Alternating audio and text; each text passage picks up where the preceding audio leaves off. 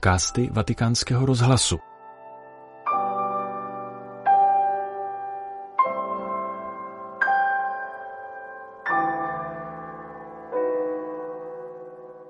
Poslechněte si promluvu papeže Františka před polední modlitbou Anděl Páně v neděli 15. října. Cari fratelli e sorelle, buongiorno. Drazí bratři a sestry, dobrý den. Il Vangelo oggi ci parla di un re che prepara un banchetto di nozze per il suo figlio.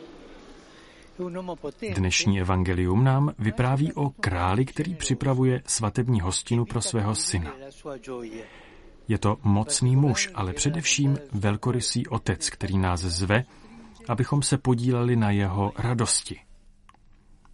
Dobrotu svého srdce odhaluje zejména v tom, že nikoho nenutí, ale zve všechny. I když se tímto způsobem vystavuje možnosti odmítnutí. Všimněte si, připravuje hostinu, svobodně nabízí příležitost k setkání, k oslavě. To je to, co Bůh připravuje pro nás. Hostinu, abychom byli ve společenství s ním i mezi sebou navzájem. A my, my všichni, jsme pak božími hosty.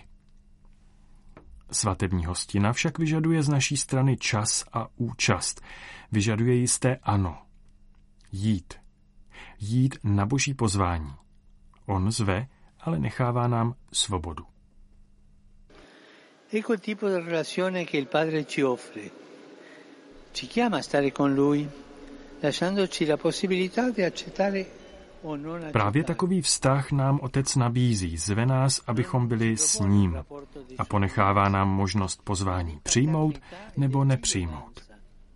Nenabízí nám vztah podřízenosti, ale vztah otcovství a synovství, který je nutně podmíněn naším svobodným souhlasem. Bůh velmi respektuje svobodu, velmi ji ctí. Svatý Augustín v této souvislosti používá velmi krásný výraz, když říká, Bůh, který tě stvořil bez tebe, tě nemůže zachránit bez tebe. A rozhodně ne proto, že by na to neměl kapacitu, je všemohoucí, ale protože jeho láska maximálně respektuje naši svobodu. Bůh navrhuje, nevnucuje.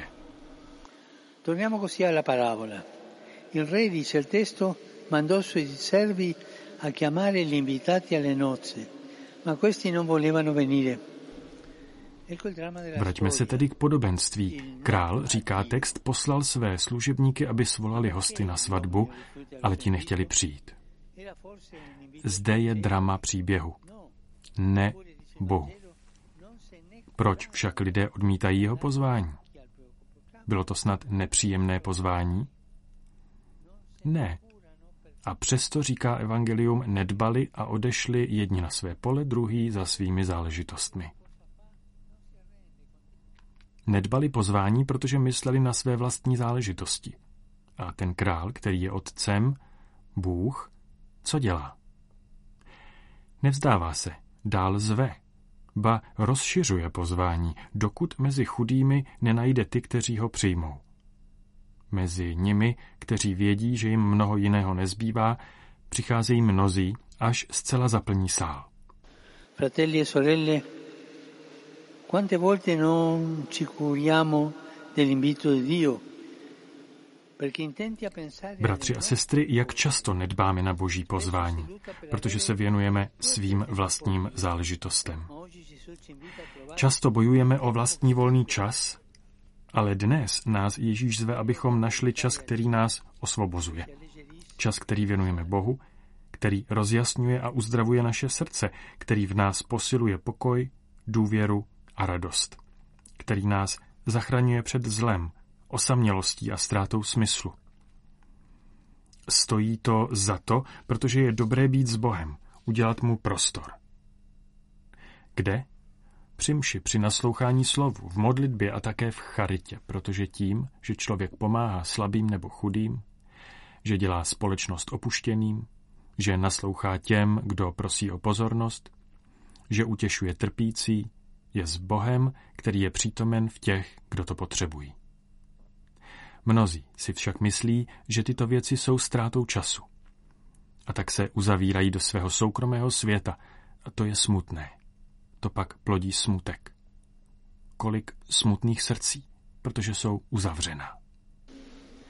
Chiediamoci allora, io come rispondo all'invito di Dio? Che spazio gli do nelle mie giornate? Ptejme se tedy sami sebe, jak odpovídám na boží pozvání. Jaký prostor mu dávám ve svém dni. Závisí kvalita mého života na mých záležitostech a volném čase, nebo na mé lásce k Bohu a k bratřím a sestrám, zvláště k těm nejpotřebnějším. Maria, která si svým ano udělala prostor Bohu, pomoz nám, abychom nebyli hluší k jeho pozvání. Maria, che con un sì ha fatto spazio a Dio, ci aiuti a non essere sordi ai suoi inviti. Tolik papež František při své pravidelné nedělní promluvě před polední modlitbou Anděl Páně na svatopetrském náměstí. Tento podcast pro vás ve Vatikánu připravil Petr Vacík.